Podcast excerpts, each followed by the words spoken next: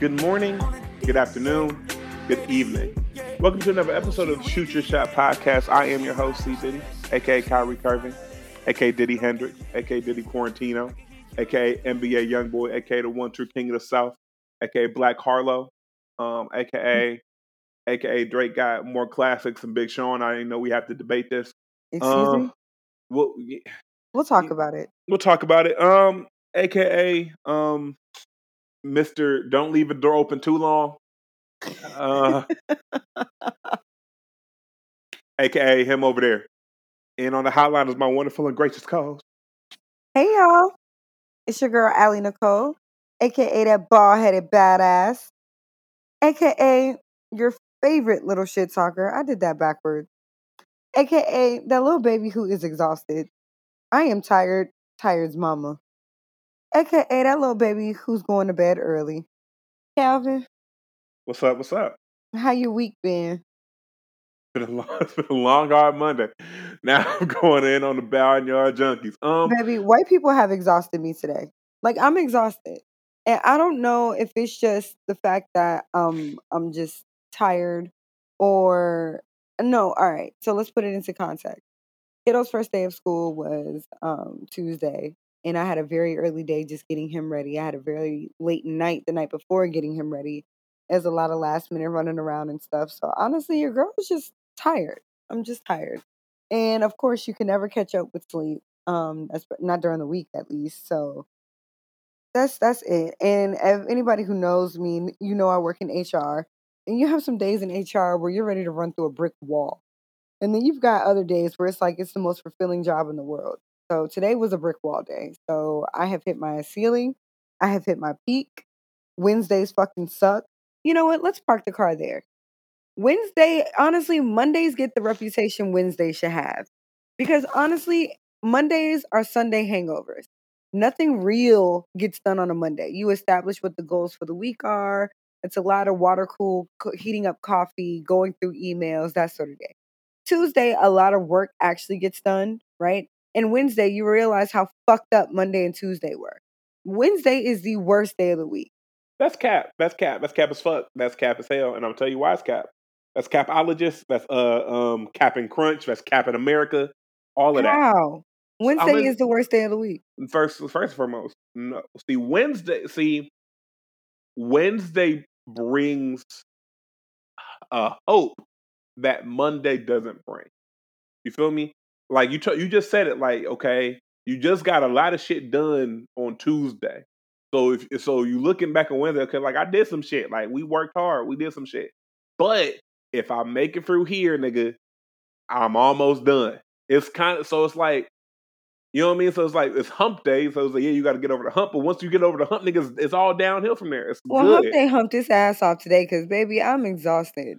And the other part about it is It ain't, it ain't, it ain't, ain't used no lube. It ain't, ask, it ain't take you to dinner. It ain't. The most productive days of the week for me are Tuesday and Thursday. Tuesday because it's not Monday, and Thursday because it's almost Friday. Tuesday and Thursday are, are literally the most productive days of the week. My work from home days are going to start being Wednesday because I hate Wednesday. I would rather not. So I, look. I think so. It, on, on worst days of the week for me, I think generally Mondays. Mondays is because it's like it's not necessarily the the, the workload on Monday. It's the unnecessary ass conversations that I have to have on Mondays. Whether it's like team meetings, all the meetings, like the, the whole time, every every time you told a nigga like we'll circle back next week, they want to have the nerve to want to actually circle back with you on Monday, or or or it's just like it's it's not it's not ideal. It's not ideal because of the it's not necessarily the workload. It's the it's all the unnecessary shit is usually packed on Monday, and also Mondays has the least food options because all the black owned businesses don't open on Mondays because niggas. So you can so you can't even eat your feelings away the way you want to because have your favorite restaurants are closed on Mondays because they don't they don't open Mondays. You got That's food at home, Calvin. But I want bay food. The fuck you know what I'm saying? Like I I'm tired of eating spaghetti. Actually, spaghetti slap. I made some bomb ass spaghetti last week because I was craving it. I ain't do the fried catfish on the side, but that that spaghetti did slap. It was like eleven o'clock. Honestly, I it was one of those late. It was a very late night for your girl, and I'm sitting. I made started making spaghetti at like nine thirty, and uh, I was it was terrible on my stomach the next morning just because you shouldn't eat that late. But baby, I fucked that up with the ground turkey, extra sauce. Woo, my acid reflux whooped my ass too. But it's all good. Um, you ready to hop straight into the shit, Calvin? Yeah, let's get it popping. All right. Um, your petty alias was funny as fuck because allegedly Bruno Mars and uh this and what's his name Anderson .Paak are supposed to be dropping during the winter. So, um, Silk Sonic, which is obviously the group between um, Bruno Mars and Anderson .Paak, um, announced that they're pushing their album back, uh, uh, Evening with Silk Sonic, to January 2022. Why? Listen, yo, yo, guess is as good as mine. I read the interview, said that they got most of it done, but they try and tweak some. How much tweaking do you need to do? How Can much be- more? How much more cocaine do you need to snort in order to finish this album? Listen, with as much booger sugar as I know is being tossed around that damn studio, I'm surprised it wasn't done last week. However- listen, you listen, because we know crackheads got work ethic. You feel me? Listen, listen. A crackhead will wake up with you four o'clock in the morning and help you spot waits for a twenty ball. Like, like, stop. Stop. I'm super serious, bro. Like, uh, listen, we talk a lot of shit about like people who are on addicted to drugs and crackheads and all that shit. We talk a lot of shit, but the one thing I will never, ever, ever doubt them niggas is their work ethic. They will, whatever goal they have for the day, they will do whatever is in their power to make sure their goal is hit. You feel what I'm saying? Which is why I know that that, that Bru- Bruno Mars and Anderson .Paak aren't real crackheads. The crackheads would have released the album by now. Shut up, Calvin. I'm weak. The other part about it is this. I all right, so it's twofold, right? My opinion on this is twofold. I feel do I feel like they're losing a little bit of momentum because because of the flash in the pan way that music is being distributed lately? Yes. And it's unfortunate because I know that they're not a slave to those kind of standards, but you do but it's almost just like, am I gonna care in January? I don't know, maybe, right? Maybe. The other part about it is I'm actually glad that they're taking their time because again, our, our queen Beyonce has talked about people not making bodies of work anymore. And singles used to drop, and if you remember, singles used to drop one or two months before the album came out. Like this, they're reverting back to the traditional way that Mm. music is used to being released. which is okay. So so so here's why I'm upset. I wasn't one of the ones like yeah, the, the jokes are funny of like how many how many times can you perform the same song on on all the awards, you know what I'm saying, all the awards uh shows. But when they okay, it was cool. Like, yeah, you, you drop your single, you promote your single, and leave a door open as a certified smash. Like it's like I had to stop myself from playing it because otherwise I was gonna play it out. Like that's how you know what I'm saying? That's how it was It is going. a banger. But you released Leave the Door Open in March. You you're you're the lead single for the album that's now coming in January. And, and here's and here's my here's my thing with that. A, that's a nine to ten month gap, which is a which is a lot. It's a really long time. It is a really, really long time. It's And- actually uh, it is an egregiously long time. I will And- say that. and B and B, you the the delays only put more pressure on yourself as an artist to deliver a classic when you finally get it. Look at Drake. We were promised a certified lover boy in January of 2020. Honestly, I, we already know they they are both playing. You know, Drake, we had this conversation with Burn. They're playing chicken with each other, Kanye and Drake. So that's the reason why. But with Silk the so- Silk Sonic, I don't understand who who you got. I, all right, me thinking realistically, nobody has teased in their lane, right? In this genre of music, and in the artists Uh-huh. that are comparable to Bruno Mars and, and Anderson .Paak. Nobody's what it- teased the way that they have. So I I'm tell you with- my can I tell you my theory? I have a couple theories. One, Sure. first and foremost, uh, part of the reason I'm upset is because Silk Sonic, from the two songs that we've heard from them, and from the actual catalogs of both Bruno Mars and Anderson .Paak, they don't make winter music, and I mean that in the most respectful way possible. They don't make winter music. the, the music that both of them niggas make separately and together as a unit sounds like summer to me. Sounds like spring. Sounds like you should be somewhere tropical with a half button shirt, drinking something strong with Casamigos in it. It don't it don't give me twelve degrees in Ohio in January in the snow outside. I'm supposed to be supposed to leave it open. No, and let, let all my heat out. And secondly, I think what we're seeing here is not just people playing chicken. These artists want a tour, and they want a tour. And and Bruno Mars and Anderson .Paak, they are not your regular club artists. They're not your they're not your artist who's going to be in Bogarts. No disrespect to Bogarts because we've seen some good shows in Bogart. We have. They are they, arenas. They are and, they are arenas I'd agree. And, and, and higher. Drake is an arena touring artist. Kanye. Kanye is selling out arenas for an album he hasn't released yet. You feel what I'm saying? He's selling out stadiums for an album that he hasn't released yet. So I think a lot of them, and part of the reason that 2020 was so low was because these artists know that they're going to make the money back off the album through the tour. And right now, with with with the Delta variant, and last year with the regular regular regular smegular COVID nineteen, they can't tour. And so now all these artists thought they were going to be able to tour in 2021, early 2022. Now with the Delta variant kind of wrecking shop, they're looking at it like we may not, we don't know if we're going to be able to tour the same way we thought we were when we plan on releasing this album in the summer. So a lot of them are probably holding back until they can figure out a way to tour these arenas without getting the without getting their tour shut down, without or without without becoming a super spreader event at every concert. Because even in the country where Garth Brooks was scheduled to have a show in Paul Brown Stadium. He canceled that bitch because of COVID. And you know what? I have more respect for artists that are canceling their events because of COVID. Because I'm be honest with you, that's the reason why. All right, right now that we're on the topic, Verzuz.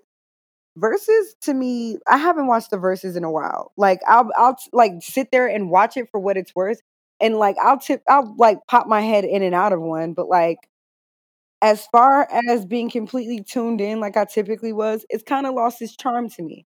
It was charming to watch my favorite artists be sitting in their in-home studios with a glass of Merlot, you know what I'm saying, playing classic cuts because that was the nostalgia and the feel about it. It felt personable the fact that Verzuz is now a super spreader event when that's not it lost it lost its appeal to me. I'm uh, kind of in the same wavelength when it comes to all of these like concerts and big, big, big events. And I know that's a lot coming from me, Alex, the girl who was a bartender, right, and was a uh, worked as a server in a nightclub during the pandemic. But I just, uh, in all honesty, it is how do I say this? If you're there is a responsible way to reach your fan base that does not put them and their livelihood and your livelihood for that matter in jeopardy. Because artists whether they're showing it or not, yes, the fans are coming and they're not wearing masks and ha- and it's debatable on the amount of people who are actually vaccinated and you know what I'm saying and, and the safety measures and precautions in a freaking arena. It's that is a very hard thing to measure, right? The entire staff, the crew staff, everybody has to everybody has to be paying attention. Everybody has to pay attention to, you know what I mean? the COVID protocols and everything like that. Exactly. Like, so it's just like, all right, you've got the event staff having to pay attention to COVID protocols for an event that's not paying attention to COVID protocols. So nobody's really being safe. And again, I know that's very rich coming from me, but I'm not necessarily concert ready, but I do want to enjoy my artists and their bodies of work. I do want to enjoy their music and their albums. I understand why holding off on a tour or releasing music because you want to tour after it is a thing. I think that there is a way to get around that. Um, it just how, takes. How so? I don't know. I don't know. I don't get paid to know either. But I, so, so, so, so, so what I so like I understand like um at the end of the day, you know, this all comes uh, everything that's wrong with this country can either be blamed on racism or capitalism, mm-hmm. right? Those are, and so part of a reason that Verzuz became what it was was because they realized that they could they have to monetize it. They and they and they they could monetize it. And so and so like that's part of the reason I think that you're not going to get a better in-person Verzuz to me than what the LOX and Dipset did. It was it was in it was in an arena that was home to them both. They had a very friendly rivalry. Like they had the Right. energy going back and forth. Like the crowd, like you know what I'm saying. So you're not going to get better. You're not going to get super. You're not going to really top that. And I think that's part of the reason a lot of these artists are like shying away from it because it's like that's it's hard to reach. It's hard to, you know what I'm saying. Once once the perfect show's been done, it's hard to recreate that. But I I un, I understand like I understand the reason too, but it's one of the things that you could get around it. Um, honestly, and I believe in carrots and sticks, right? Sometimes you got to give the people a carrot to do some shit, and sometimes you got you got to give a motherfucker a stick. And like these concert venues are starting to require are starting to require vaccine proof of vaccination to enter into their establishment. And it's they're mirroring a lot of these other big companies and this, that, and the third. And so like that's and, and, that's probably going to be the way that they do this is non you need to show proof of vaccination or at the bare minimum you need to show a negative covid test no more than 72 hours before or you just or it's not it's not going to work and will that increase the black market rate of fake vaccine cards yeah but you that's give not- it, but that's the thing. If you give niggas a rule, they're gonna find a loophole.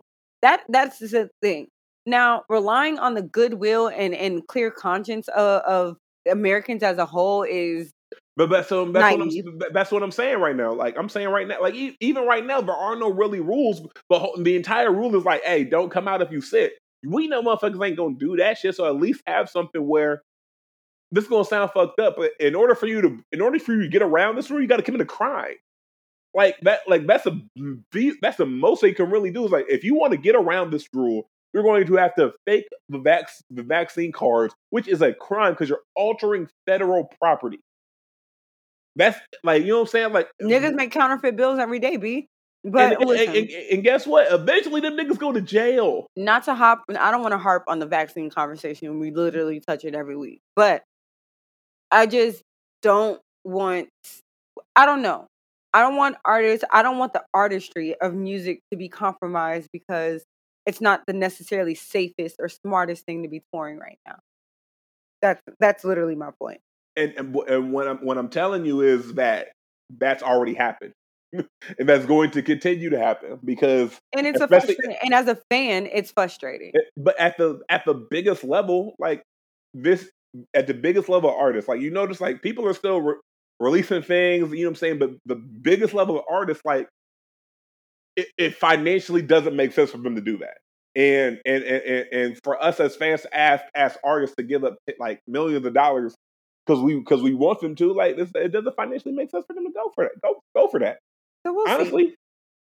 I don't. I'm still interested in hearing what Silk Sonic has to say because I'm. I'm just been separately. I'm a fan of both artists. So just I, I'm. they, they work they work together like the, the the the theory of them the idea of them together works really well because bruno mars is perfect and i mean that in good and bad ways like you can tell he like everything has to sound super perfect with him versus uh, A- Anderson .Paak can maybe like roughen up some of those edges where the magic happens where it's not so paint by the numbers Yeah. put together. It's like no, like you could tell some, there's some shit, but we just did and it just happened and it works. There's some magic behind music that I really, really appreciate. Um, speaking of which, I mean, I think I, I'm gonna start. I'm gonna tee this up, but I'm gonna start us off with it. Um, comparison fatigue is a thing, and there is so much shit going on in the world locally. There's so much shit. Um, there's just so much. There's so much, and I personally, you're right. I watch the news maybe 30 minutes in the morning as I'm getting dressed for work, and then I tune into the to CNN for a little bit at night just so I can stay on top of it because I live in a world I have to be aware of. But like what's going on in Afghanistan has has I have very mixed feelings. I'm trying to pray for Haiti while also being pissed off at France for not paying them niggas so we wouldn't have to constantly pray for Haiti. Haiti would just be able to take care of itself. Then the shit that's going on in America and this this this global economy and administration while also trying to raise a son in a society where he feels also safe and prepared while also making sure that he doesn't he isn't afraid of the things that go bump in the night. While also trying to eat healthy eat at all while also trying to excel at my job trying to be a student trying to be a mom trying to be a girlfriend and keep up with my friends be a good communicator be a good sister mother daughter i'm a bitch is tired. And I'm personally right now, my biggest struggle is finding balance in what to take in and how much of it. So I sometimes, and it's not even to be flipped, but for me, a coping mechanism is saying, I can't care about none of this shit today. I do not give a fuck today. Today. Not saying I don't give a fuck at all, but in this moment, I ain't got it. Like, have you feel that, right? Yeah. So like I didn't, I didn't even necessarily call it comparison fatigue. I call it compassion fatigue, right? And so it's like there's so much shit for us to give a fuck about. I literally can't give a fuck about it all. And I don't mean it to not understand how fucked up each individual situation is. Right. But like as a collective, I, your body just won't allow you to care about it all. Like you, we see, and again, we're not the political podcast. So if you look, if you come in here for policy takes on what the fuck happened in Afghanistan, please just go somewhere else. Oh, not, I am. This we. Uh-uh. I don't even know. I don't know enough to even pretend I don't know enough. You feel what I'm saying? I just know. All I know is that we were in that motherfucker for 20 years, spending trillions and trillions of dollars to try to to try to, to on this here war on terror to protect Afghan people. And then when we when we withdraw, the people we are supposed to be protecting Afghanistan Afghanistan people from took it over in less time than it would have. I'll be able to take over Covington. So again, I'm keeping my opinions at bay. But exactly what happened was exactly what was going to happen. I won't say supposed to because I do think it's heartbreaking because it, it just is. No matter how you shape or fold that circumstance or situation, it is going to be heartbroken. Lives are going to be lost, and there is going to be collateral damage for decades to come. Okay. I am 30 years old. We have been in the Afghanistan war for 20 years, which means that September 11th happened when I was nine. We've been at war longer than I've been an adult. The longest war in American history is the Afghanistan war. I have peers that not only were nine years old when we went into this war, but have also served in this and, and uh, served in Afghanistan. So to put anything into perspective, it, it, it literally, uh, the Afghanistan war is a part of my adolescence. So it's a part of a lot of us, especially millennials. This is shaped our history, our political climate, and the United States foreign policy. We were active, not active participants in, but that was a part of our our, our political climate that we grew up in. So niggas, what niggas don't even niggas don't even know a world that we're not at war with somebody. exactly. Exactly. Like, you know what I'm saying? So again, don't want to harp on that too much because that's really just not who me and Calvin are. Um, but it's one of those things where it is compassion fatigue. It's like, damn, something else. And it's not in a way that is complaining, right? but it is something else that I want to give my heart and my feelings to. But I also have things on the home front I have to give my heart and my feelings to. So it's not to say I don't care, but I do care. But how much of this battle am I going to pick up?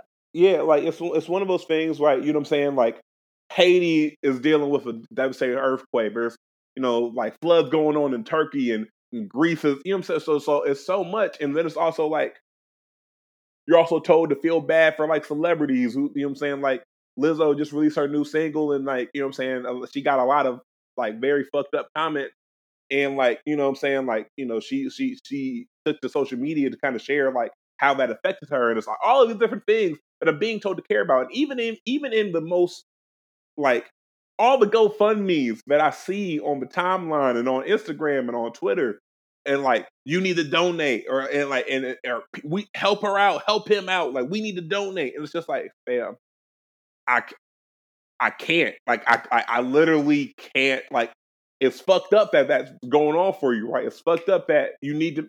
No one makes a GoFundMe for a good reason. You know what I mean? No one, Right. like no, like if no one makes a GoFundMe, you know what I'm saying, like off a GP, it's like because they can't afford something.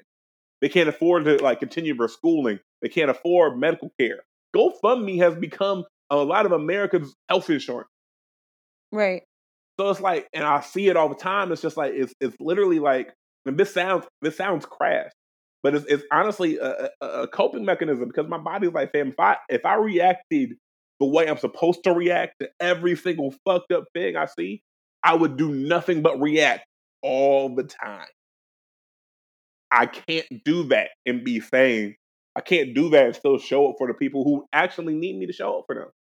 So like I say that to say like, hey, if you those it, it costs zero dollars to retweet my business or it costs zero dollars to to re like sometimes that's still a too that's still too expensive for me, honestly. Cause I'm where I'm working out of a debt of energy and and empathy that I have given more than I have already. I can't afford to continue to go in the negative because your body has overdraft fees too. Your your body has Yeah, overdraft fees too. Exhaustion and being overwhelmed is a thing but at the same time um here's what i say the people that i support i support wholeheartedly i don't feel like it's a task to show up for those people right but when you're expending energy on people who don't deserve it then yeah sure but you can put a cap on on everything i think that being an a part of having healthy relationships in, and with people is reciprocating love and support. And no, my friends, my circle, my my inner inner circle, they don't have to ask me to show up for them. It's a given. Duh, I'm gonna be there. Yes, I'm gonna repost you. Yes, I'm going to shout you out. Yes, I'm going to share your content. Absolutely. I'm gonna tag you in opportunities I think that you're you should take advantage of or I think would be beneficial to you. Yeah, that that's free, especially if I'm online any fucking way. Now, for people I may or may not know, and it just so happens to cross my timeline, I may give it a like and keep it pushing because engagement is helping push the brand forward. But if you're that tired, I think you should unplug.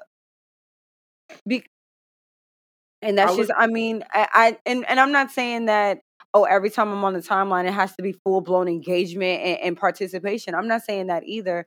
But I also think that if you feel like it's a task or a chore to just be supportive because you're already in the space, then maybe you shouldn't be in the space. And that's not me trying to be a dog about it, but I just think that if you're tired, then give yourself a real break. Don't don't one toe in, one toe out the pool. And social media is a vacuum where you can't get sucked in and, and kind of lost in the sauce. And it can't become monotonous. Like, oh, I log into Twitter, I take my take my excuse me, check my text messages and log into Twitter. Like, no, bitch, you could have just sent yes on the text message and got back to what you and being got back to being engaged in what your your attention should have been being paid to. So I, I think that there is a healthy balance and a healthy sort of that. I just say no, one's. In, I I think we often entitlement's a weird thing, and what people feel entitled to or what people feel entitlement is is often very much a interesting an interesting thought process. It's like, and I think sometimes when we when we see certain people like, and I'm not I'm not talking like your friends, right? I'm not talking about the people who you actually know and speak to off of social media. That you know what I'm saying? Like that's different. I think that's that's like a friendship contract, right? Like, Right. but it's like the the niggas that you made you you don't know for real for real. It's like you got to just be got to be mindful of of of of, of people who are going to be vampires to your energy. And I think sometimes we don't understand that they're there to take your energy until it's too late. Because it's not like it's not like these people like announce themselves prior to, you know. So just it, it's I think at the end of the day, understand that like as a collective, the last eh, like 18, 19 months for folks has has been a lot for everyone. Like even the people you think of out here who out who out here was turned the pandemic into a pandemic. Like it still was a lot for them to get to that point. You right. know what I mean? Like so understand that if if if a nigga ain't got it, it's not it's not don't take it personal. I don't take it personal when niggas ain't, ain't got it for me. It is what it is. If a nigga ain't got it for you for whatever reason, it's probably not personal towards you. Fair enough. Fair enough. Calvin, would you like to explain the sport? Yes. Um besides besides the fact that PJ Washington is still tweeting about his baby mama, which we're gonna leave that alone. Um, pray for PJ Washington. Listen, Who's his baby mama? Brittany Renner, the one, the girl who. Oh yeah, I just you know the sports. I don't. Listen, anyway, you know Renner, it's bad. I'll you be honest. bad when What's, Brittany. go ahead. You know it's bad when people are like, he needs some real friends around him, like Future and Tristan Thompson. You know that's disgusting. Um, one day we are going to have an earnest conversation about female groomers, and I ain't talking about pets because there are women that because if a Brittany Renner approached my son, I'd whoop her ass. And that's just that. Like, I'm sorry. There is a big.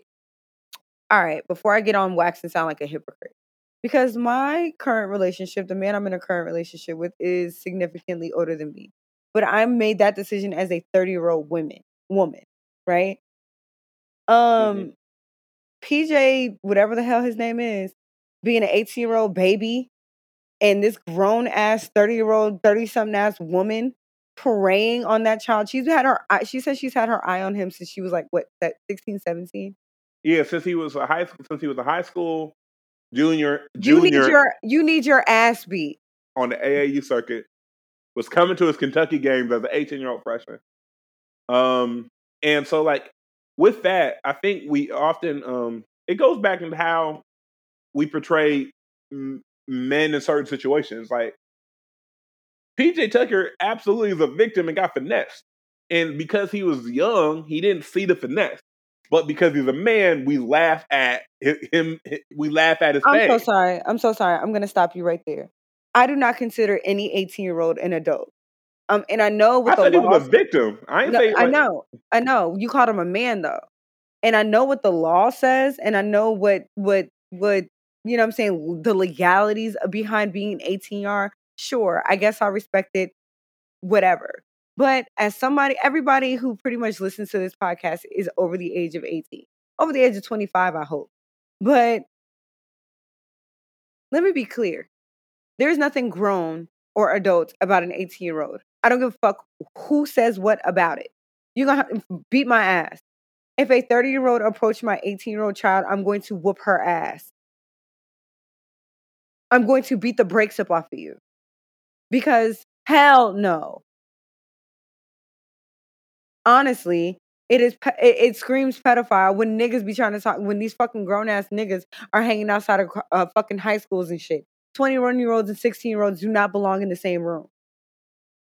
It's disgusting. That little nigga don't know shit. And to be honest with you, I kind of blame the quote unquote OGs and niggas that are around him because if he was on the AAU circle to even have that grown ass woman's attention, he had grown ass men around him too that probably encouraged that dumbass, nasty ass, filthy ass shit. That shit not cool. That's not impressive. Especially, especially when. How do I say this without sounding like? Nah, say it when it's a woman like Brittany Renner, who, and I'm not, eh, you know, I don't slut shame on purpose. No, nah, this is some shit. This is some but shit. But like, she has been documented multiple times of trying to catch one of these niggas slipping. Like that, there's a reason that Colin Kaepernick made her pay for her own flights to come to see him because he wasn't. He knew he knew what type of person that she was. There's there's there's stories and there's videos and old tweets before she decided to rebrand of how she was like, if you want to, if you want to, you know, uh, trap a nigga, trap an athlete, they're dumb. They're not used to the attention. So like, not it. Any any thirty year old woman out here preying on an eighteen year old man is fucked up. Any thirty year old person preying on an eighteen year old person because I want to make sure it's, it's it's it's gender neutral. It's fucked up. But especially when the person in question has had a history of trying to come up off of having one of you niggas' children. And like I'm not and people making fun of PJ and I'm not I'm not gonna be the one to do that. Like, you know what I'm saying? Cause that nigga's hurt right now. That nigga, that nigga really is hurt because he thought that like this person who was in his life what since he was a fucking teenager actually give, gave a fuck about him and she was just running a long ass con. That's some that's some bullshit. She and honestly needs the brakes beat up off of her. She needs some federal fucking charges. And to be honest with you, I'm wondering where PJ's older sister's a big cousin or or you know what I'm saying? Like I'm wondering where his girlfriends are at because she need her ass beat. I also and honestly and truly, um he needs a family lawyer. Yeah, you do, because you need full custody. You know what I'm saying? You need to be able because you because you can show that you can provide a better life for that child, but she can. So, but also, like, you're a professional athlete who's 18 years old with his first, I'm assuming, first child on the way. You have no fucking clue what you're doing. He no like clue. he not he like he's still young. He like 22 now. But like that's that's just showing how long this con was. You feel what I'm saying? Like yeah, but still, I, I, mm, you're not wrong. It's still uncomfortable as fuck. It's still no. You're you're not wrong because Shorty definitely was like too old to be at Kentucky games trying to trying to highlight the nigga. She she wrong as fuck for that. And um, I just understand that you know what I'm saying. I I I, I sincerely pray for the brother that he gets through this and and he gets through this in one piece because I honestly hope that he you know what I'm saying he has some people around him that's really like looking after or taking care of him because you don't want to ever make a bad situation worse because you, you make a decision based off your emotions right now. Like I really, I, I, I truly hope that he has some solid people in, in, his corner right now that's helping him and, and being his support system because a nigga like that's probably been this, at least for financial support system for all his niggas from the moment from the moment he he knew he was going to be a top basketball recruit. He, he was everybody's meal ticket. So like now it's time to like earn your keep, niggas. Earn your payroll. Like all the niggas he probably got on his payroll. No, be around that nigga right now. He needs help. He needs support. Right. I agree. Um, so Calvin, the NFL is doing what now, and why do I care about the NFL? You don't have to give a fuck about the NFL. The, but, nobody should. But so the NFL in its constant battle to become the no fun league it really wants is is trying to crack down on taunting after oh. After the um, Super Bowl, which um, Tom Tom Brady and the, and the Buccaneers won. Um, one of the safeties for Tampa Bay, like did uh, uh did like the, the wide receiver for the Kansas City Chiefs, Tyreek Hill, did right. his like infamous celebration pose in front of his face, which is inherently funny. So the reason why you should give a fuck is because now in these preseason games that are going on, anytime like a person shows emotion, they're throwing a flag. Like it, it don't even have to be like super egregious. Like like one dude literally carried the entire team on his back for like ten yards. And then when he got up, he was excited because he literally carried the entire team on his back for 10 yards. He, he showed emotion, was like, yeah, nigga, I did that, or whatever the fuck he said, flag. And so now it's like you're penalizing, you're you're penalizing people for being emotionally invested into their craft. That's why it's fucked up. Because in no other in no other job can you be penalized for celebrating your good work. For example, you let's say you ki- you had a good day, you killed it. You killed you killed it, you, you know what I'm saying? You, right. you you you you you had all the jobs that you had filled, you you all the tasks that you needed done. And you was just like, yes, I did it. Like, or you was just happy. Or maybe maybe they got a bell to ring. I don't know what the stuff they got going on, but like they used to have a bell to ring back in like uh, my TQO days where if you like got a new customer, you rang the bell. Imagine if you did that shit and then someone was like, "We need to, we need to take uh take it HR and write you up." Yeah, it's not. That's what they're doing to these niggas, and it's like it's frustrating because you got to be a certain level of emotional to play these games. Because if you're not already hyped up, you're not going to willingly get yourself hit for 60 minutes in the preseason. These games don't even count. They're just they're warm ups, they're glorified practices, and you're out here risking your life and limb, and you do something amazing that these officials couldn't imagine themselves to do, and you're you're hype about it, and then they punish you for it. It's really weird and it's fucked up. And you can tell that these are type of decisions that are made when you don't take into account your employees when you make these decisions. Because every single employee is like, this is bullshit. And so I'm not gonna lie. I don't have an opinion on this one. And not just because Alex hates the sport, but like the NFL always changes ironically, ha ha ha, changes the goalpost a lot niggas are it, but have you noticed it's a string of shit every time niggas are finding joy in some part of the game when it comes to the foot of the ball the nfl creates some type of rule or regulation as to limit that and to be honest bro, football's full of niggers niggers or these corn-fed ass white boys you're changing the goalpost and niggas aren't even enjoying the game anymore. So I don't understand why niggas are continuing to play the game besides the amazing paycheck I guess that comes with it. But the CTE doesn't even seem worth it. So I'm having a hard time even understanding on a logical level, not necessarily because I give a fuck about sports, on a well, logical level while niggas continue to participate in something that seems to be more and more and progressively more oppressive. Well, on top of the mental and physical damage that's being taking place. You know why? You I'm could just, I don't know, find another something to do.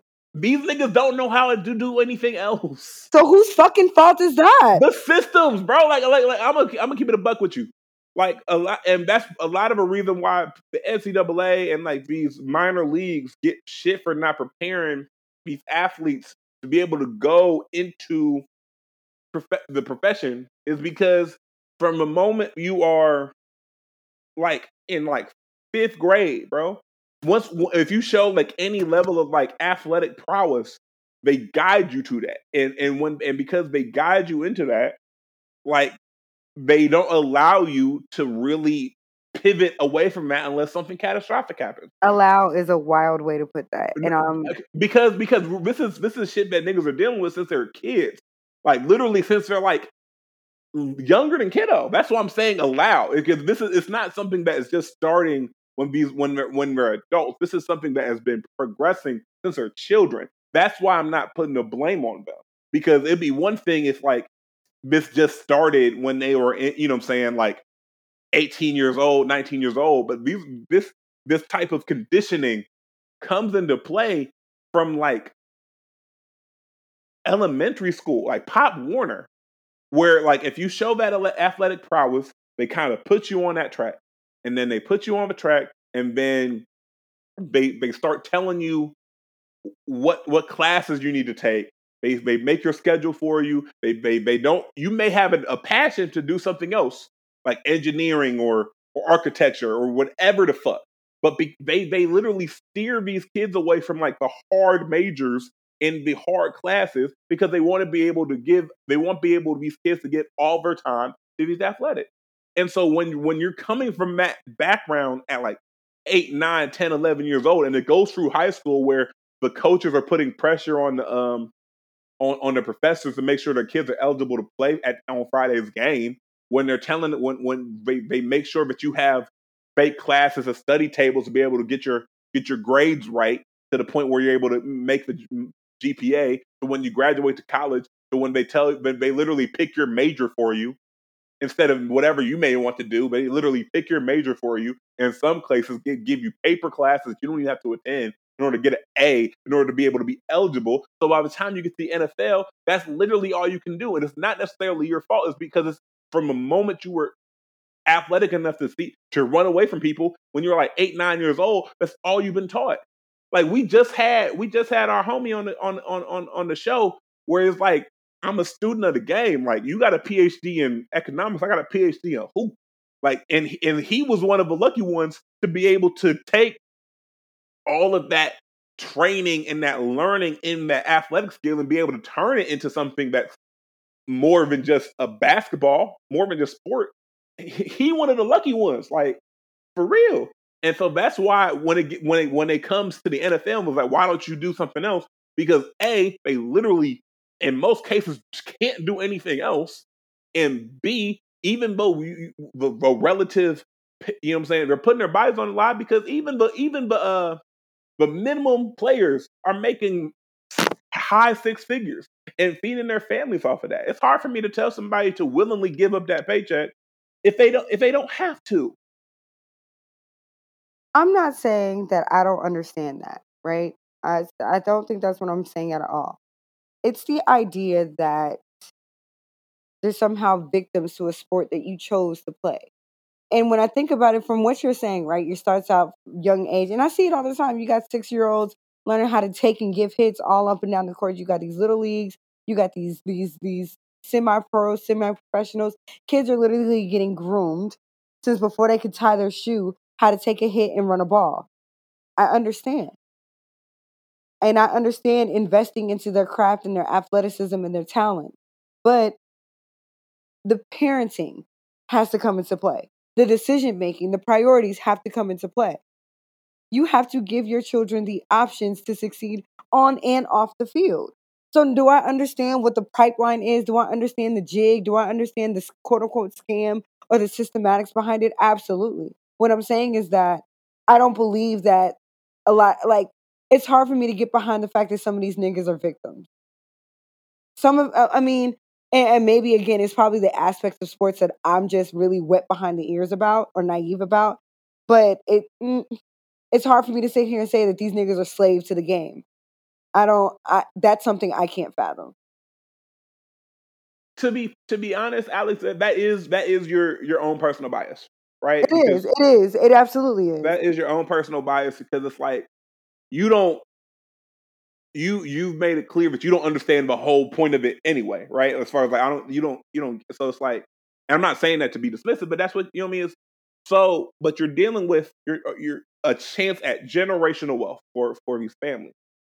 And so when it comes to the parenting and it comes to you know like the the, the decision making of these parents, a lot of these parents especially the parents that come from these low income neighbor, neighborhoods that are often the most targeted and most preyed upon you're, you're it's like you're looking at a lottery ticket. You're looking at your chance to be able to get gen, uh, some level of generational wealth for your family, and you do you choose to, to to try to invest in that, or to try to mold mold the kid into, into being a, a, a professional, a corporate, something of that nature, where the cap on the earnings is 90% less than what it is in, in this in this athletic. And it's hard to and also hard to be realistic on your chances because everybody feels like they baby gonna be the one. Of yeah. course, right? And I'm not saying that I don't want to push my son or push my kid, right? Because I'm thinking about it if if I was a football mom. And I do have a couple friends who are football moms and they do want to push their babies to be the best they can be. And if, you know I'm saying, they're league bound, they're league bound, right? And I understand that a lot of those footsteps and that that path is paved very very early on. I understand. I'm I'm I, I'm not saying I get that. But at what point as a parent am I looking at my son as a meal ticket? To me that's completely opposite. At what point am I looking at my child as our ticket out of the hood? And why would I put that pressure on my seed? I and again, that's part of the and that's that's part of the the the conversation when it comes to a student athlete and and professional athletes that is lost on me a little bit because I don't care what my son decides to be. Hell, think think about it. Think about it as your mother. Uh, well, shit, my mom and dad. My mom makes. My mom has been touching six figures for the majority of my life, and I'll be uh, well, not the majority, but my mom, t- my mom makes six figures. Okay. Her mother did not, will never.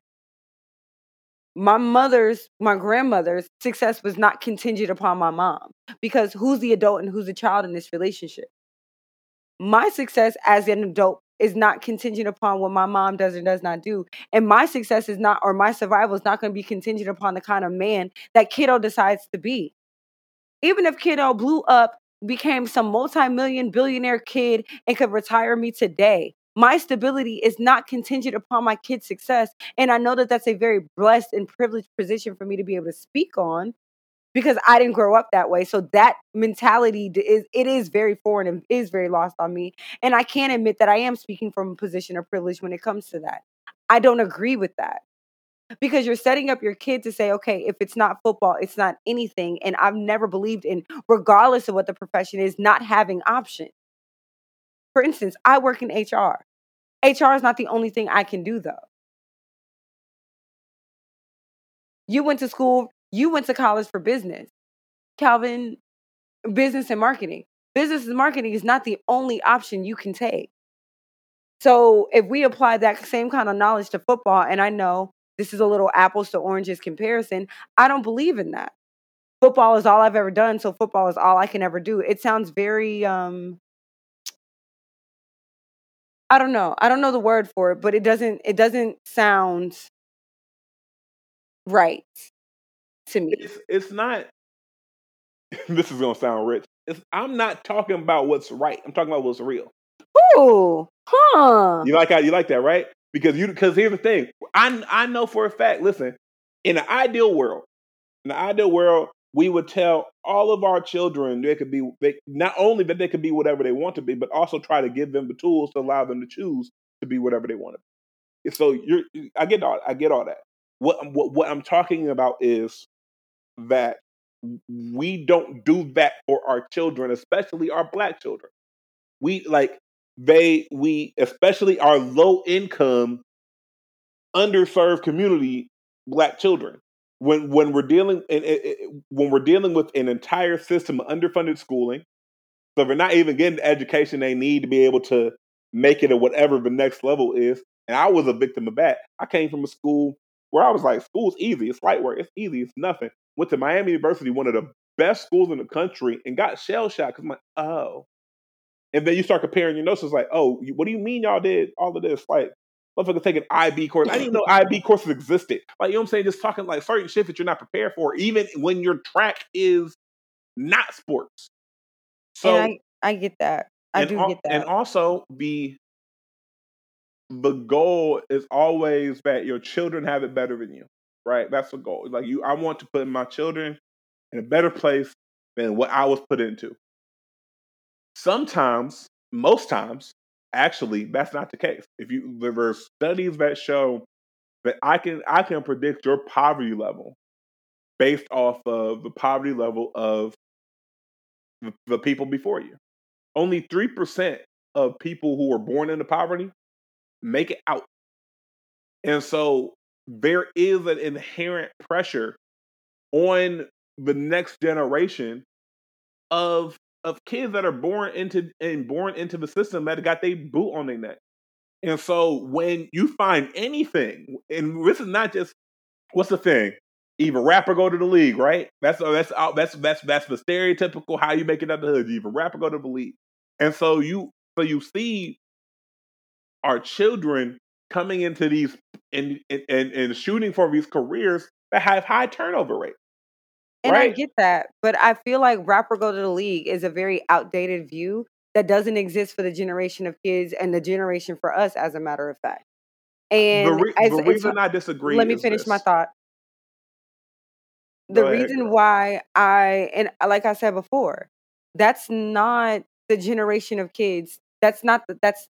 I'm not saying that that does not exist. What I'm saying is that I think kids are we're not giving enough credit to the kids who are well well well aware of what their options are and what they can be because I do believe that we have a little bit more more well-rounded. And I'm not saying that the stupidity isn't out there. I'm not saying not stupidity, that was the wrong word. I'm not saying that that belief or that ideology is dead and gone. It's not. But we do need to give more credit to the generation of kids that we are raising and the generation that we currently live in because those aren't all the options that you were presented with or the people around us were presented with. Like, look, think about how many athletes that we know personally that played for UC or played for O State or played for even Miami are just oh, the athletes that we know of today that are beyond athletes. They still got they or the people who are in the league that we may know that do a lot more besides just be in the league. So we have to give. I'm saying that there's more there's more credibility than that. Football's not your only option. Sports are not your only option. And athletes today in the world that we grow we currently reside in are are active examples of that of that belief.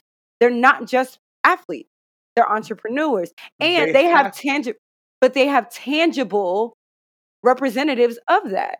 For instance, your fucking king, LeBron James. He's more, way more than an athlete, and he's just the example that comes to head because honestly, sports.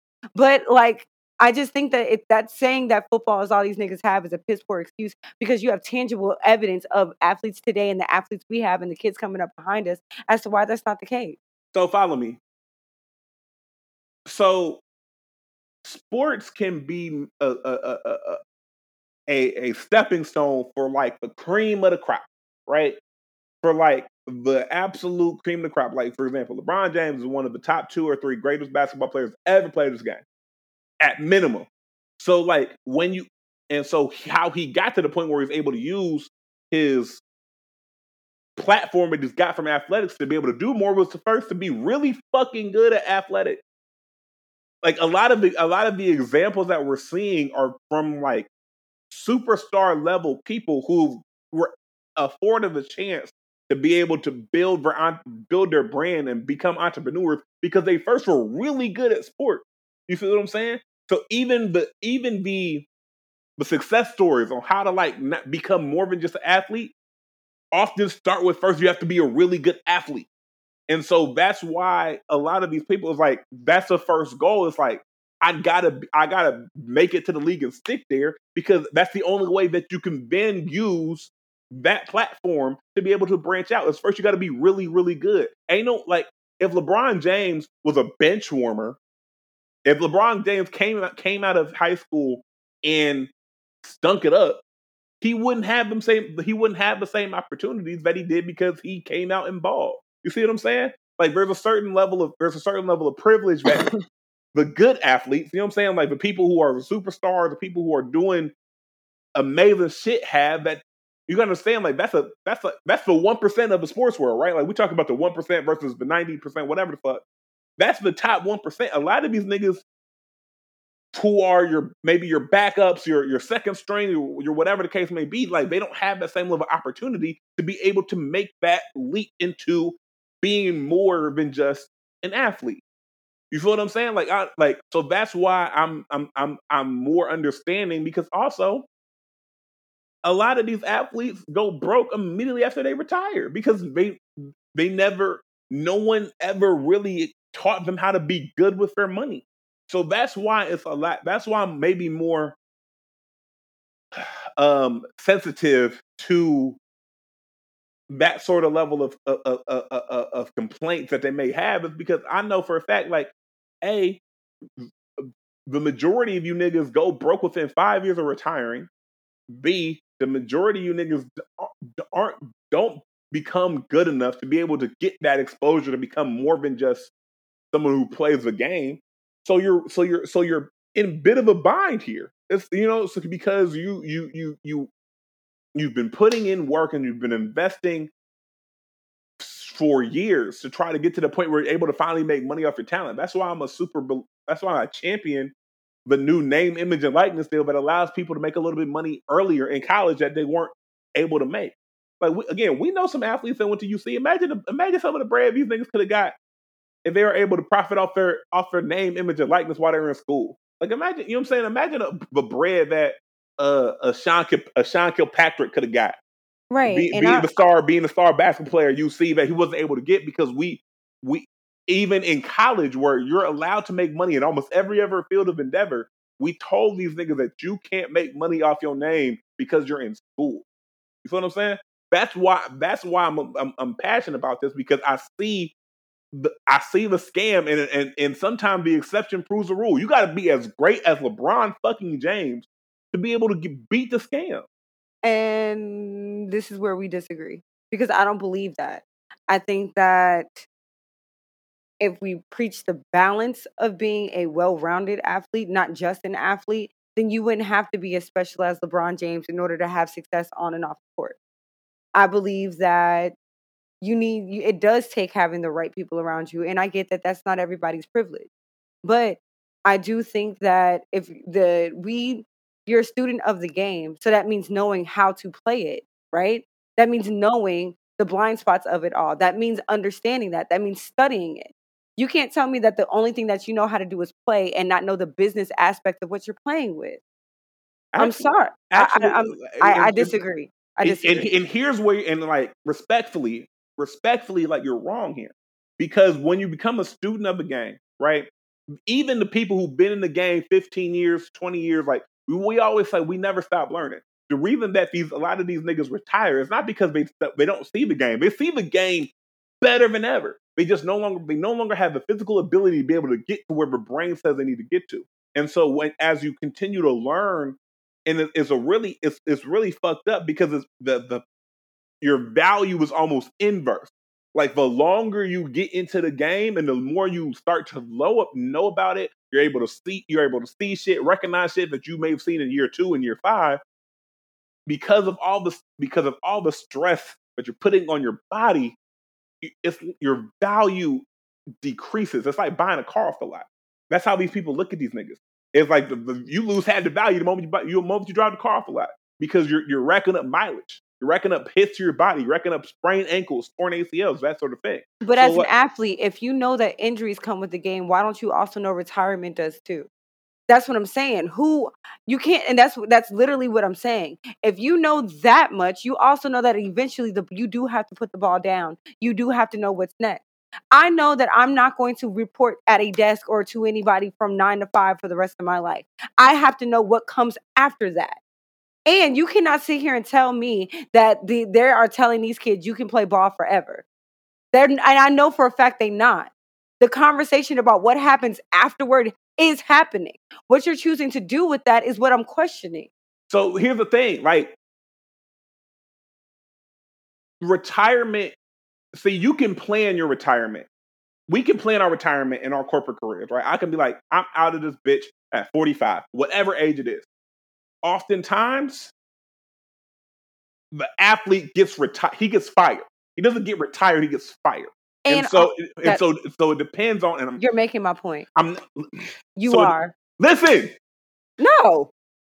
Fuck it, then. I'm gonna keep. I'm gonna keep fucking talking. Then Like, You literally just made my point though. No, because here's the thing. Because if you don't know, whenever, so you try to say, but also you also we talk about the same thing. You also take care of your fucking family. It's hard to say when you're also taking care of your entire family. That that costs money, and you know that. So I'm not here. To, I'm not here to think these niggas are just fucking simps.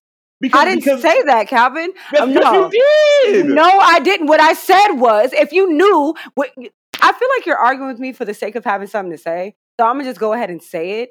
I honestly feel like if you know the responsibilities that are over your head, you know that as an athlete, injuries come, retirements come. You know all the ins and outs of the. You've been playing the game long enough to know that there is an end to this game. Sometimes you get to call that shot, and sometimes you fucking don't. You mean to tell me you're not planning for that at all? That's literally my point.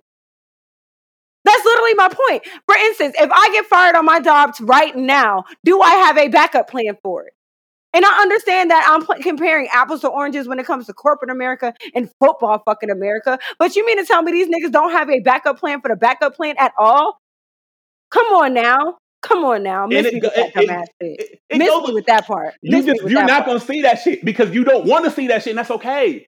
But like when it when it comes to nobody's when, having that when you were when you were groomed from fucking five six years old to be able to do one thing and one thing well, it's hard to come over with a backup plan because you need to be able to have other fucking abilities. So that comes to back to the parents, come back to the system. Retirement is not a backup plan. It's what happens when you put the ball down. But guess whether what? by whether Even by even choice, the- even whether the by choice people have to force. do shit. Who Even the the fuck are you yelling at? you motherfucker, you yelling at me. No, nigga, you raise your voice. We gonna pipe it down just a little bit though, because honestly, I don't play fucking ball. I don't even watch this fucking game. I'm arguing for the sport of it at this point. But that is the part that I don't understand because nigga, everybody does eventually have the conversation about what happens when you gotta put the ball down, whether by force or choice. The ball does get to get put down. You mean to tell me nobody's telling these niggas to have a game plan for that? Listen, and I'm and when when we're comparing apples to oranges, even the people who are trying to retire in corporate America see that it's hard to retire and be and and you think them you think them old motherfuckers who are working at Walmart want to work at Walmart at that age? No, because even when you retire, you still have to make the bills happen. You still have to make the bills pay. So a lot of these athletes try to make as much money for as long as they can because they know that whenever they do retire, that like it takes a while to build up an entire new skill set, and the bills still got to get paid. Your family still needs to eat. Everybody still needs to be taken care of. Like so, so so all the money that we think that they're saving right now, they're not because they're out here trying to make sure that their mom is good, their dad is good, their children are good, their wife is good. So that costs fucking money. Right. So I'm not gonna repeat myself because I'm gonna keep making the same point. At So what so point? So, so at what point is the conversation being had about what happens after the ball gets put down? Conversation can be had just just because you're having a conversation doesn't mean that you're able to do that afterward. Like I can have a conversation about all the stuff I want to do out of retirement. Doesn't mean that I'm able to do that. Okay. You remember Yik Yak? Who child? Racism about to go up. Racism about to go up. It's like so. So Yik Yak was like an anonymous uh, social media platform. If as if as if the world needed more ways for people to say shit without putting the face on it, right? And so it was discontinued. I want to say in like 2014, 2015, because whenever you allow people to do just say shit anonymously, racism happens and sexism happens. Like I remember we were we were doing a protest for Trayvon Martin in, in, in student center, and you go on Yik Yak, and just a bunch of people calling us niggers and monkeys and every every racial slur that they thought of, you know. So like, so that's part of the reason the app got banned from the, the App Store was because it's a, clearly a hotbed of racism, sexism, pick your phobia, all of that shit. And this is in college, right? You know what I'm saying? So, and, and so what Yik Yak does is pretty much allows people to anonymously comment within their neighborhood, and it all comes on to like a, your phone, and you can kind of it's like a it's like a um, it's like a location uh, centric Twitter because you're just you're just commenting, you're making posts, whatever, and it's anonymous, but you can only see the motherfuckers are on the app around you. You feel what I'm saying? So you're doing that, and, and what we've learned is that whenever you allow people to be anonymous, you you allow their true feelings to show, and a lot of people are fucking assholes. So that's why it originally got banned because it was like, hey nigga, this is this is you know what I'm saying? Like, look at all the fucking racist, sexist, rapist, homophobic, whatever phobic. And so now after five years or so, it's coming back. And and I just want to know why. Like, that was I- my question. Because, because honestly, what we could all do just as a collective is be like, all right, and ignore it. I'm not I, am not down I'm not downloading that shit. I didn't download it the first time. It was The same reason, the same reason I'm not down. There's certain apps I'm just not going to download at this point in my life. Like TikTok is one of them. I, I refuse. I don't give a fuck how many people are on TikTok. Y'all got it. I'm good. I'm good. And I haven't downloaded TikTok either. and so this is over. It's just like there's certain everything. And I guess my point is, just because we haven't had something in a while doesn't mean it's a good idea. Like nostalgia and like absence makes the heart grow fonder. Like colors things to make people think that certain shit's a good idea, and it's not. It's not at all. Like when's the when's the last time you had I don't know what what's a food that you hate? Onions. Like raw onions? I don't do onions at all. Okay, so when's the last time you ate onions?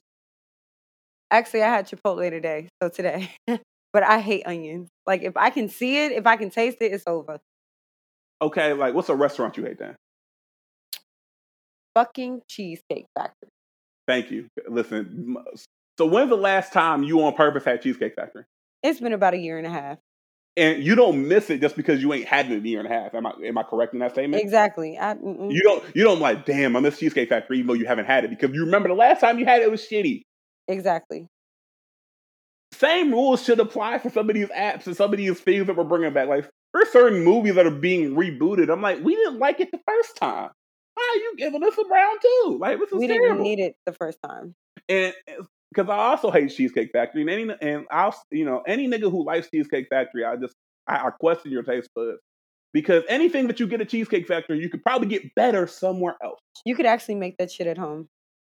If listen, the only thing good at Cheesecake Factory is their cheesecake. Like anyway, but just, I, I, think sometimes the nostalgia factor of like, oh man, we haven't done this in a while, like, and then you try it again, you're like, no, this is garbage. There's a reason they discontinued this. There's a reason they stopped this because it was garbage. Because it was it was actively harmful. Like I don't need. I haven't had Burger King in years. I don't need to eat it again to remind myself I don't like the shit. I I think the thing about it is people know that nostalgia sells. So you remember the kikis and the jokes that you've had on there. You don't necessarily always remember why things like it's almost like finding a pair of pants eh, or a clothing item in your closet you haven't worn in a while. You're like, damn, why did I stop wearing this? And then you put it on, you wear it for a while, and you're like, oh yeah, this is why. I don't I don't want there to be I don't want anybody harmed because Yik Yak was harmful. Like, let's be clear. And it was an anon like you said, it was an anonymous way for people to really be as racist as they actually are, right?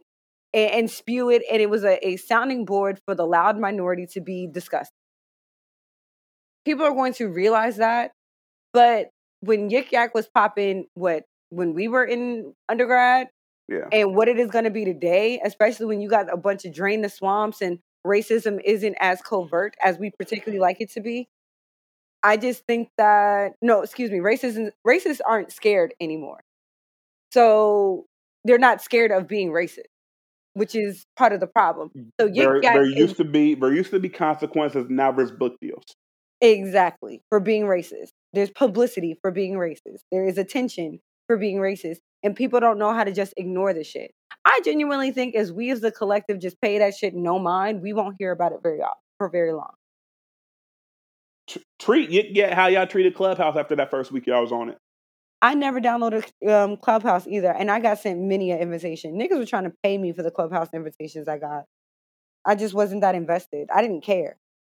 And like, well, with Clubhouse, it was a good idea that turned hor- I can see the difference is with tick with Yik Yak, that's a bad idea, right? Like anonymous, like anonymous Twitter is a bad idea, right? Clubhouse, it, with its stated intention, was a decent idea. Okay, like you know what I'm saying, audio chats, you know what I'm saying, with with with with with, with, with people that you got to kind of vouch in order to bring in. You know what I'm saying? It's, it's it's like it's like a live podcast with your friends, whatever the case may be. It just again human nature turned into a cesspool. Right. Like, when when the creators of Clubhouse created Clubhouse, I'm pretty sure they didn't think y'all was gonna be in that bitch moaning for four for four hundred dollars. I just You know what I'm mm. saying? Like I, I so I so I can there's a difference between a good idea that we as as people fucked up and a bad idea that we clearly see is, is terrible from the start. You know what I mean? Like there's a in, in my head there's a difference, right? It's like okay, I can see where you thought this was a good idea versus, nigga, I don't know why you thought that shit was gonna work. That sort of thing. I mean, we know why they thought it was gonna work because I don't think anybody, how do I say this? I don't think anybody accounts for longevity anymore. And I think that's also part of the problem when you have these flash in the pan ass ideas. You get it's really like a get rich quick scheme. Okay, I'm gonna bring this back, flash in the pan, niggas gonna remember why we hate it, and it's gonna be gone in a month. Clubhouse. The creators of Clubhouse got off like a fat rat. The app died. And they still made their dividends to, to go on and do something the fuck else is going to be another flash in the pan, hot for now, cold for later ass idea. That kind of content and kind of production and kind of economy is exhausting because it requires you to constantly be up up and on to the next. There is no longevity. There is no sustainability. And as a consumer, it gets exhausting because it's always constantly something else new to have to keep up with. I don't want to do that. It's it's you could there's certain shit that ages well, certain shit that doesn't, right? Like people ask, like, why hasn't Eminem's music aged well? And Eminem's music was perfectly crafted for the era that it was in, right? Like when that that late '90s, early 2000s, like mid 2000s era that like that was the soundtrack. Like it, it perfectly encapsulated how niggas was feeling, how people felt.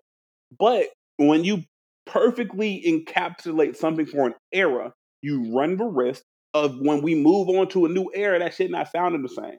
Same thing for Clubhouse. Like when uh niggas when niggas was inside, Clubhouse sounded like a great idea because niggas needed some level of interaction while they're supposed to be cooped up in the house.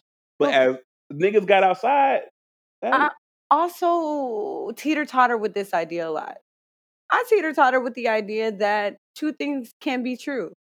I don't think that everything needs longevity. I think certain things are cool for the moment and the time period that they're in. Do I want to listen to Eminem shit on his baby mama and talk about killing his moms? No, I don't. Not particularly. Not at all. But if I were to think about the space that he was in and old concerts, and if I need to feel nostalgic, or if I need to be brought back to a time period, it is cool to visit. It's not cool to stay. And certain things are cool for where they are and what they, their intended purpose were. For instance, again, Verzuz. Verzuz should have been our inside the house activity. The fact that you got niggas having technical difficulties was a lot. That's just me being real. I mean, I think part of a reason they they moved to the in person in person version because they want to be able to control. They want to be able to control the technical stuff, right? yeah, which defeats the purpose. And that's my point. But, But that literally, but right there, it defeats the originality and the origin of it all. Certain things don't need to be and I, and again, it is a side effect of the times, sign of the times that we live in, because we always think that something needs to be re, re-envisioned, recreated, and done better. When in all so actuality, did you the charming portion of it was that. So did you enjoy when like Nelly couldn't get his shit to work? Because I didn't. That's what I'm asking. Like, you know what I'm saying? Like, because it was like when Nelly like literally like couldn't get his shit to work. Like, was like was just you know what I'm saying? Like you, I'm Fixing, ask- fixing technical difficulties and moving beyond the intended purpose is a two totally different thing. I don't think they could have done without the other. But you could have though. They tried. Um, you could- They tried honest- when but they they so- went, they sent out. They literally in in the in the one I'm thinking of is the Ludacris and Nelly Verzuz right, and I was upset because I was Team Nelly and he got got fucking embarrassed. Um, they literally sent out a like pack of like all the all the equipment that you would need. You know what I'm saying to kind of like make it to try to optimize it, doing it virtually, all of that stuff. They literally sent that out to everybody. And then human error came into play, and niggas ain't tested, niggas ain't try it, niggas ain't attempted, niggas didn't do the right shit. So they're like, in order for we we tried to do, we tried to control the technology and still keep the essence, but niggas wasn't doing it. So now we have to go a little further. No, but no, you didn't. And that, and then again, this is where you and I are going to disagree because no, you didn't. These niggas could have absolutely set up their fucking iPads, put us on, uh, put us on the the goddamn Instagram live, and kept it to what it was. It did not need to be an entire production. You lost your authenticity doing too goddamn much. Sometimes you need to leave well enough alone. We we may disagree on what was well enough then. Yeah, because it lost its charm and its appeal. It lost its its its intended purpose.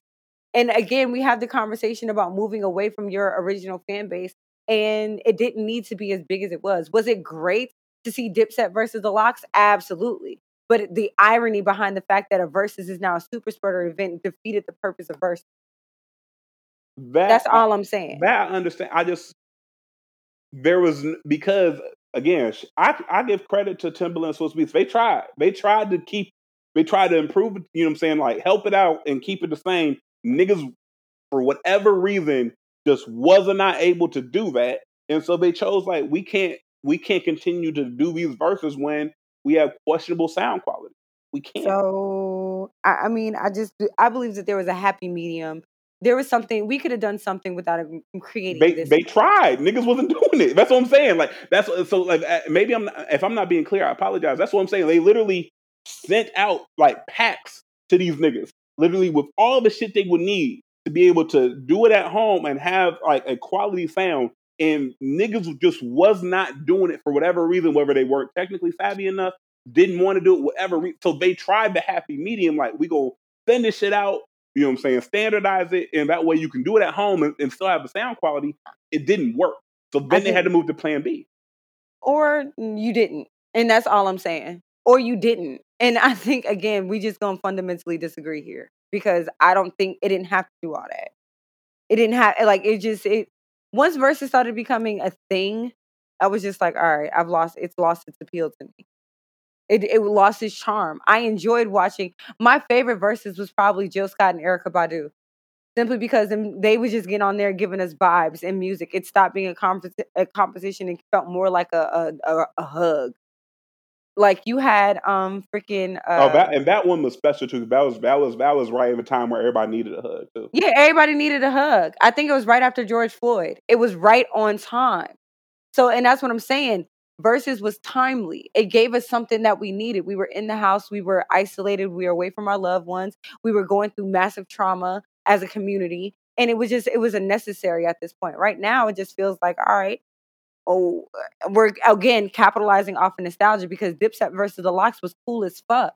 That was monumental. That was excellent. Even the DMX Verzuz was timely and monumental. And I'm glad we got to give him his flowers before he passed. Like, but we're again moving away from the intended purpose and its core audience in order to do so. So capitalism strikes again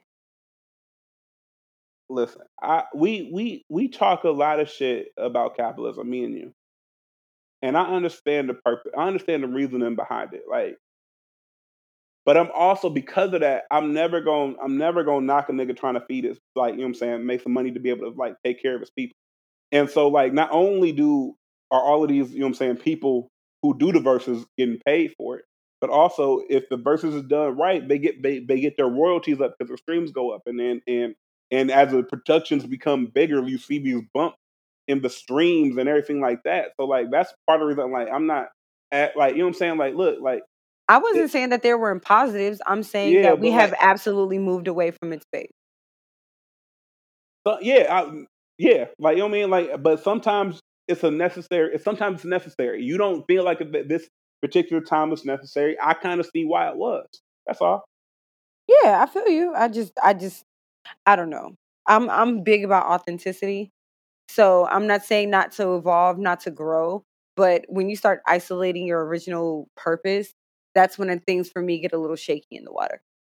Honestly, if I was them, I would try to I would try to bring back I think the where they kind of the bigger thing for me is not how they did the movement. It's like bring back like the producer on producer, songwriter on songwriter. Yeah battles. Like that's like if you want to talk about something now that they should have continued in their rotation because it, it it allows for a little bit of like mystery. You know what I mean? Like when it's the LOX versus Dipset, we know certain songs they gonna play. Like they gonna play I really mean it. They gonna play we gonna make it. Like it, but when like it's a producer or a songwriter, especially you know, I like seeing A, I like seeing them niggas get to shine.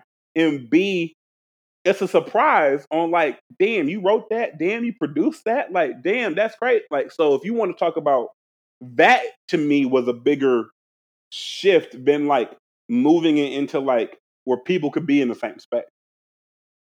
Right. So yeah, all right, real quick because I have a hot take before we jump up off of here. Alex's hot take of the week is the P and pick me stands for prude. I don't have a problem with pick me women. The P in pick me also stands for projection. It's when they're being prudish and projecting their prudish thoughts on people on the innocent. The innocent being my hoe ass. Okay. There was a girl that tweeted something on the timeline about waiting. She, I guess, she wanted to wait for marriage in order to have sex. She didn't work out that way. She met her now husband. They waited 22 months in order to kiss, just just to kiss her and then moved on. And then, of course, they got married and have been fucking ever since, right? I'm glad that two very stupid people found each other and made each other happy. Great. Now, th- now let me not call her stupid. Mm. She has beliefs that I don't. Yeah, I think that doesn't. Yeah, that doesn't necessarily just because we we you may not that don't make her stupid. I think that doesn't make her stupid. That just means that she has she has shared beliefs I absolutely do not. Okay. And honestly, I don't necessarily have a problem with what she said in particular. But of course, me being who I am, I like I don't participate in the conversations in the comments, but there be gold. The comment section of some of these viral videos is a gold mine sometimes. Like And sometimes it's a cesspool. It's really rolling the dice. it's really rolling the dice, right? So I'm reading through the comments and everybody's just like, yes, queen. Shout out to you for not being a whorish or a woman of the flesh. You're a virtuous woman. you know, God is going to make God continue to bless your union. You didn't have to be a hoe out here in these streets in order to find your kang. Like, there was a lot of that. And I was just like, well, I got a cane too, and I'm a hoe. I fucking hate you. I fucking hate you. Oh, and my cane love me, so I don't. I don't. But and and the crazy thing is that it. I had a boyfriend before my boyfriend, and the, I was more of a hoe when I met my last boyfriend than I was when I met my current one. So I don't understand where they get the logic that being a virtuous woman has anything is based in who you how you choose to date or pursue a partner. I don't like the fact that the and and also it's like why can't you hold true to your values without picking or poking fun at somebody else's because I guarantee what slices my cake is not going to butter your biscuit and they can simultaneously exist without you feeling the need to shit on me. And so you're talking about the comment section because Shorty video didn't really. Yeah, I'm not talking yeah, about yeah, her video. Okay. Her video was about her experience yeah, she, and what she chose okay. for herself. I just had to make no. sure because I'm like, Shorty video didn't really say. Yeah, like her video wasn't off the chain or off the charts at all. She was basically saying, hey, this is what I did. This was what I hold true to my beliefs, and this was the result of that. That's all she said. It was the comment section that had me a little fucked up because I'm like, she didn't say any of that. I, I try to be mindful of the peanut gallery. I think sometimes, uh, you know, me and you talk about this a lot. We whether whether it's on our low normal voices or on our on our, our higher voices. um, but like oftentimes, people will people will take something. Like I hate when people do this, right? And where they take one person has like a super one man usually has a super foul ass tweet about something, right? And because everyone quote tweets it to like shit on him and dunk on him and retweets it to like tell him about himself, people see the same tweet over and over and over again. They start to think that's the way everyone thinks. I'm like, no, that's not how it works. And so that's why I try to be mindful of the peanut gallery. Look, when it comes to, I'm glad Shorty found her came. Let me tell you, let, let me tell you something though as as as a son of a of, of, of, a, of a preacher who who is currently involved with another child of God. I'll be damned if I'm waiting 22 months to kiss. Not to fuck. Not to fuck. We're not talking about fucking. We're not talking about sex. To kiss? We talk about practice. Thank you, because that's where I was going. But you know, we, we had talked a lot about sports, and I ain't want, to, I ain't want to, you know, what I'm saying, trigger back conversation again. Uh, let me talk about you, practice. Let me tell you something. I be ready to spit in a nigga's mouth while the appetizers are being passed across the table. I'm not. Nine times out of ten, I know I want to fuck you before the first date. The first date is honestly just a formality. But like, I just the first I, date is often to, see if a nigga's gonna talk himself out of the pussy. I got to make sure you're not a, a, complete dumbass. Like, can you like can you at least do you know how to date me? Do you know how to hang out? Like, are, are you good company at least? You know did what I'm saying? Did I ever tell you the story? Um, and if I'm cut you off, I'm sorry. Did I ever tell you the story about like I was in, I was in a date, first date, and Shorty just basically like told me like, and we're we're in the middle of eating, and like where she's you know what I'm saying tell ask, you know asking me to kind of do this and that. She was like, "Oh yeah, we're about to go home. We're about to go back to my place and have sex later. Are you cool with that?" I was like, mm-hmm. "Yeah." And, and like, and to this day, like I told her, like, nigga, I got super quiet after that. Like I didn't get awkwardly quiet, but I was very, I was very a little more short in my answers because I didn't want to talk myself out of the pussy. I was like, you are not about to say anything that's gonna stop this train from happening, nigga. Yes or no, nigga. Everything is a very one word answer, very quick answer. Do not do not talk yourself out of this shit. So, and I I truly believe, and this is my this is what slices my cake. Everybody mm-hmm. ain't gotta everybody ain't gotta bake their cake the way I bake my cake. But I do believe that there is something to be said for like chemistry in all forms. Mental chemistry, emotional chemistry, financial chemistry, sexual chemistry. And like you have to understand how y'all vibe in all of these fields in order to understand if it's just gonna work or not. Because like, what if after them 22 months you find out that nigga bad kiss? Or what if what if after 22 months you find out she don't she don't like when you hit that dangly thing in the back of her throat? What if you what if you find out he he don't do the leg up, leg up, one arm on neck, one arm on frontal? What if you find out he don't do that shit? And now, and, and I'm a and I, you, I'm a believer in like time is money, and like I don't, I can get my money back, I can't get my time back. So we wait for 22 months to be to, to and we find out that we are like oil and water when it comes to sex. I'm gonna be pissed. And and and and, and now you're in a decision like, did I just waste this 22 months, or do we try to like now you got to try to like start from ground zero with your wife on how uh, how you like to fuck. Like that just seems like a lot to me. And I believe that you, the moment you, the more you can get some of the some of the check marks out the way early, so you're not wasting everybody's time, the better. Like if you got some things that are non-negotiables for you, let mm-hmm. niggas know up top. And so that way niggas can decide up top. Like if for example. So Calvin, what's your first date question? Like what's one question you are asking on the first date? Damn, I haven't had a first date in a while. Um, yeah, I was about to say you better get that date right, nigga. I haven't, uh, had a first date in a while, so like you better say the right thing out your motherfucking mouth. That's what I'm saying. Like it's all like I haven't had a first date in a while, but like back, back when I was single, like I, one of the first dates was just like, um, honestly, it was I would I would it wouldn't be like a formal question, but I would I would like to see how like how you handled your friendships and also how you handled our server. Like if you were super yeah. rude to our server, I'm like, I don't, I don't know, big dog. Or like if you're like one one time I was I was I was I wasn't wasn't my date, but I was there when Shorty literally asked this dude like how much he paid in his mortgage. Ooh.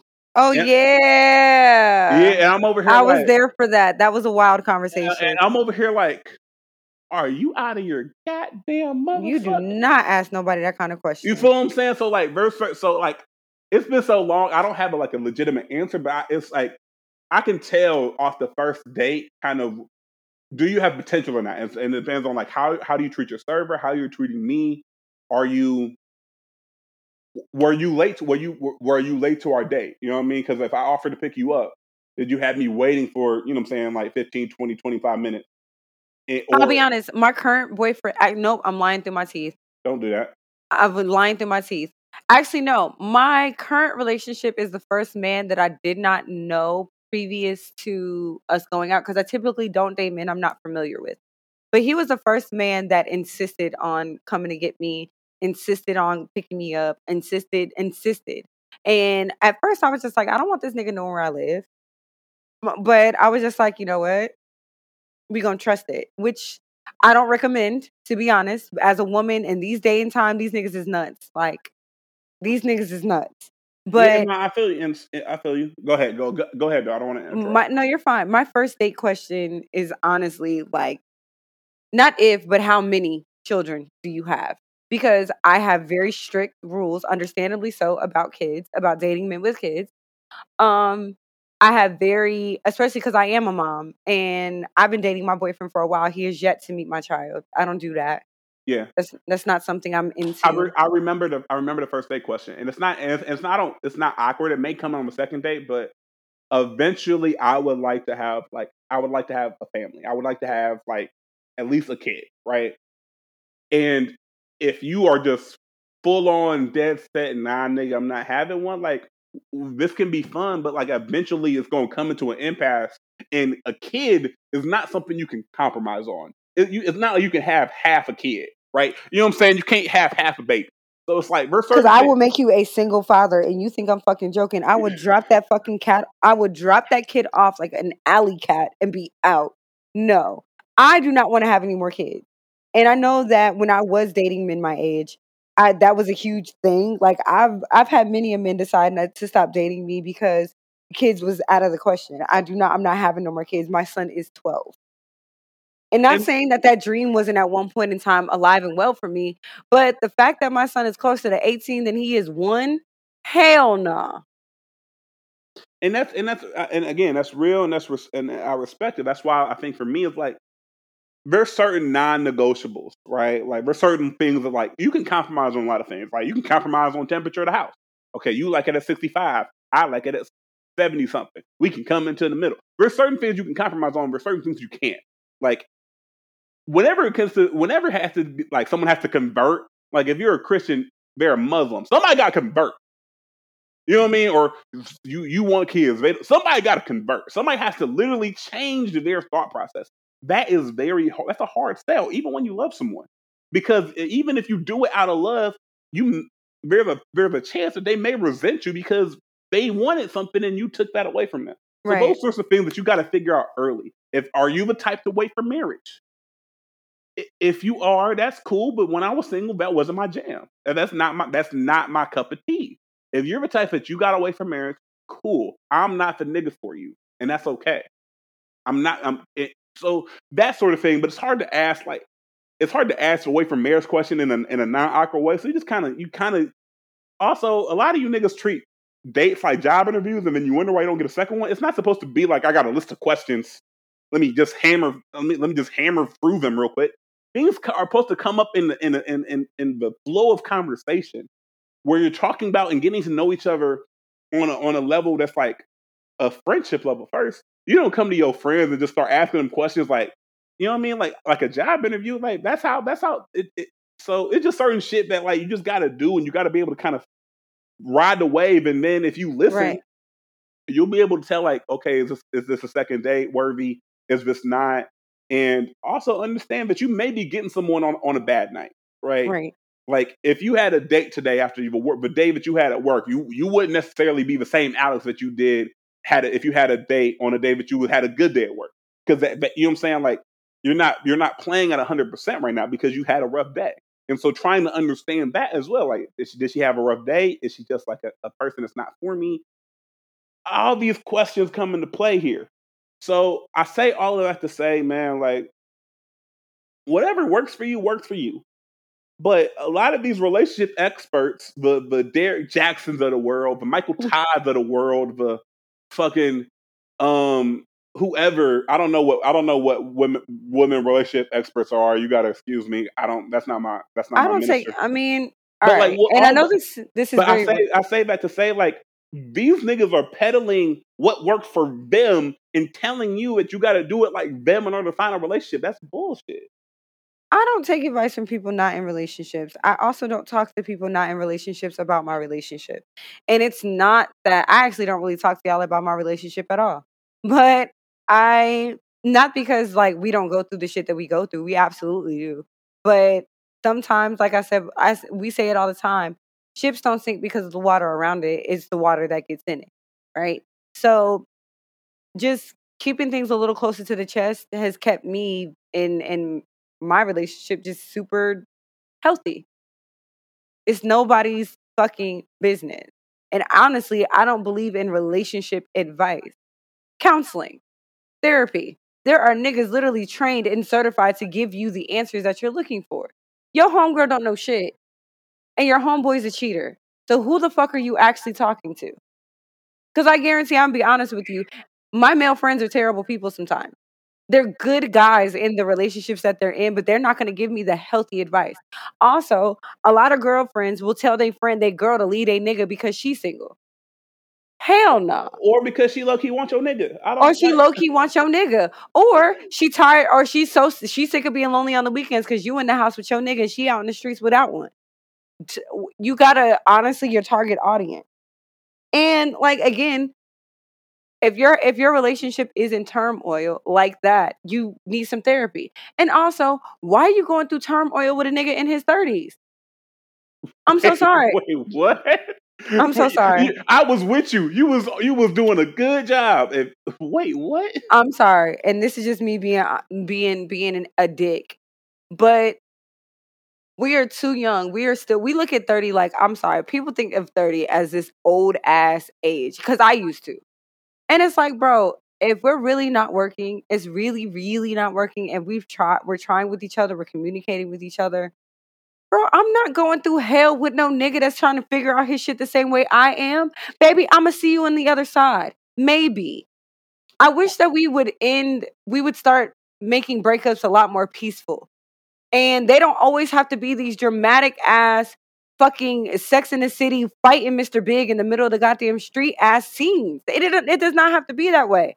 I don't want to constantly feel like every time we go in and out of these relationships that I have to, you have to feel the need that to suffer some massive heartbreak or or need a fainting couch because of the dramatics. It does not have to be that way. Baby, if we are really sitting here frustrated to the point where we feel like we're trying to put a square inside a circle, we can just be friends. And that doesn't mean that this is the last time that we're going to cross this bridge. It just means that maybe we don't need to cross it right now. It's okay to break up with people and not be mad about it. It's okay to leave people in peace. You don't have to be right or wrong. You have to be peaceful. And a lot of times, the relationship karma that you get from each other comes from the fact that you felt the need to leave a nigga in pieces. No, bro, I promise you, if it does not work out in my current relationship, I'm not going to try. That man is not going to deliberately hurt me because I've already established that it's unnecessary. You need to learn, and it doesn't have to be ghosting because I don't believe in that shit either. But you can say, baby, this is too much for me right now. Or these are the reasons why I don't want to be together with you in this moment. Being honest with it and not feeling the need to be a dick about it is the, a mark of maturity. We're 30 years old now if you haven't learned how to handle or have difficult conversations with people in your life, that's a reflection of you and your immaturity. Not everything's going to be rainbows and lollipops. You need to learn how to gently disappoint and let some people down. And that's a fact of life. Handling rejection is a survival skill. Listen, that's all well and good. And that's coming from a bitch who doesn't like the word no. That's all. That's all. That's all well and good. I, will tell you this, nigga. The streets are ugly, nigga. You throw me out on the streets, and I, anyway. but I say, I, I say all back to say this. Like, when it comes back to Shorty, like Shorty did what was best for her. Shorty, Shorty knew that she needed to move a certain way in order to have a relationship that she want, and she found a nigga that was that was for it. You know what I'm saying? Like, hey, and I think what I had to do is to stop putting caps on what other people could find that didn't make sense to me. Bingo. Hello. Woo, me and Calvin agree on something. Because baby, I'm not criticizing an orange's way that it peels because I'm an apple. I'm like, literally could, not I, doing that. I could acknowledge that that shit don't make sense to me. To not, me. But also understand that you may find somebody that's with the shit. Like, like you know what I'm saying? Like, honestly, I pray that you do. I, you're a better person than I am today. Uh, oh my god! Like I said before, you know I'm not. I'm not malicious about that kind of. I tell you this all the time.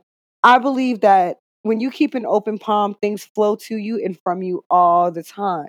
And love is one of those things that is constantly flowing to me and from me all the time because I keep an open palm about it. I don't hoard love. There's an abundance of it. Why do I like the things that are meant to stay won't cause me extra strife to keep them in my life? And so and so I look at it and we'll wrap up on that one. You know what I mean? Because But yeah, I, I feel it. I, I, like do, do at the end of the day, nigga, do what you do. As long as whatever you do don't negatively pack what I try to do, nigga, fuck it. That's exactly how I feel. You know what but, I mean? Um, like you, you, you finding a nigga that wait twenty two months to kiss ain't making me shit, nigga. Like, go ahead, baby. At Oh, but Calvin, would you like to end us on a positive note? yes, ma'am. Um, I positively hope that you find whatever fits you and you and you treasure it. Um, I'm going. I'm currently going through a a phase in my life where people are worried about fit. Like, is he a good? Does he fit our team? Does he fit our structure? Does this fit my schedule? Does this fit my life?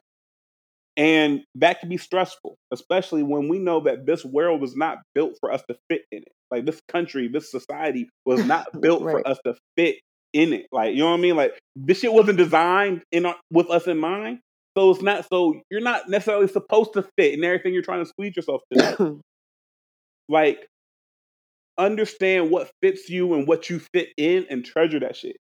You know what I'm saying? If if, it's if you got to go a size up on the dress, it's okay. It's okay. If you if if if if you if you if you can't do the ponytail right now because it's okay. Like your your your value is not based off of you fitting in certain things that aren't designed for you. If you're if you're interviewing and you're not getting the yes because you're not feeling like you're a cultural fit, it's okay because you're right. You're trying to find the things that actually do fit you. So that's my positive note, man. Find find the things that fit you and find the things that you fit in. And once you find those things, treasure that shit. You're not you're not meant to fit in er, every space. You're not supposed to. Find your tribe. Find your tribe. I agree. It's your girl, Allie Nicole. It's your boy, C. Diddy. We are out of here. Peace. Peace. Yo, I'm about to take a chance, yo. Blindfolded with the free throw. Lil' mama playing